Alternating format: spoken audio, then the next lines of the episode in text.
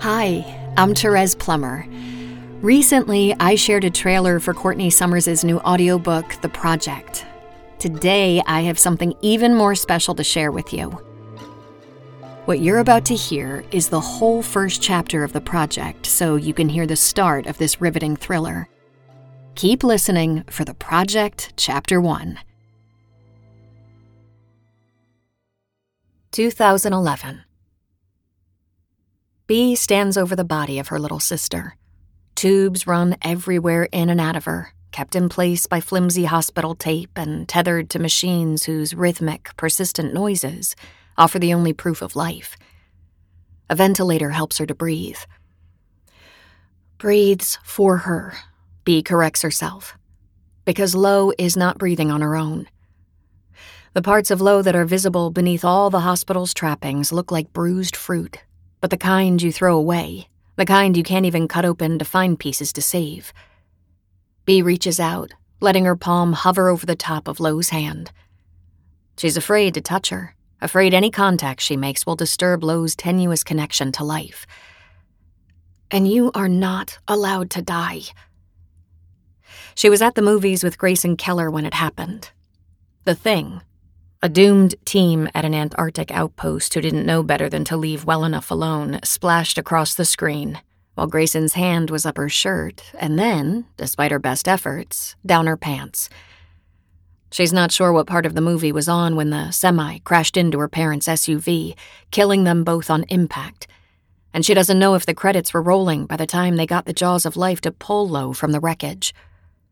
She turned her phone off, as the theater so kindly asked everyone to do and forgot to turn it back on again. Then Grayson took her to a party where she made sure he saw her up against a wall with another boy, one who let her guide his hands where they felt best and trespassed nowhere further. On the walk home, close to midnight, she thought it was strange her parents hadn't texted her. Sure, she was older than having a curfew, so it was nothing they had to do, but Bee likes to be where the action is, and now more than it ever used to. That makes mom and dad worry. When she reached the house, the driveway was empty, the front door was locked, and the lights were off. She buried her parents alone because it couldn't wait. She hoped she did it well enough. Mrs. Ruthie was a big help, and now she's spending her days trying to track down their great aunt Patty, the only living relative Bee and Lo have on their dead mother's side. They've never met, but Patty should probably know this happened. There's so much wrong with Lo now that what the accident did isn't going to be what kills her. It's the infection she's gotten since. The doctors have met it with every antibiotic they have, and Lo is full of so much fluids, her fingers and arms and feet and face swell. Today, when Bee steps into the hospital, a nurse tells her to stay the night if she can stand it. Bee can't stand it. Stay anyway, the nurse tells her. Lo was a strange kid, her whole childhood foreign to Bee, lacking all the magical impulses of her own.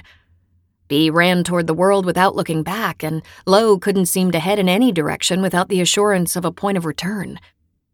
When she was six, Lo would wake up in the night crying with her sheet soaked through and go to Bee about it. Never mom or dad. She always looked so pitiful. Bee couldn't be mad. I had a nightmare, Lo would say in one breath while begging Bee not to tell anyone she'd wet the bed in the next. Bee didn't have the heart to tell Lo that Mom and Dad knew. Who else was doing the laundry? Still, they'd change the sheets together and clean Lo up, and Bee would tuck her back into bed, trying, unsuccessfully, to get to the root of whatever terrified her sister awake so she could make it stop. One night after Bee put her to bed, Lo looked at Bee with wide eyes and asked her if she was ever afraid of all the things she didn't know could happen to her. Bee told Lo no. She only believed in things she could see. Lo wants to be a writer. Bee is tormented by all the stories her sister will never get the chance to tell. Bee goes to the hospital chapel where no one is, the journey comprised of one halting step in front of the other, until it comes to an end. She collapses in front of the altar and the cross, pulled down by the weight of her grief, and she weeps. I'll do anything, she says to the ground because she doesn't know where else to look. I'll do anything. She lies down right there, her eyes bloodshot, her cheeks slick with tears, the skin around her lips and nose breaking away from her, rubbed raw and sore. God, she whispers, and it's all she whispers, over and over and over again. God, I'll do anything. Please, God. And then he appears.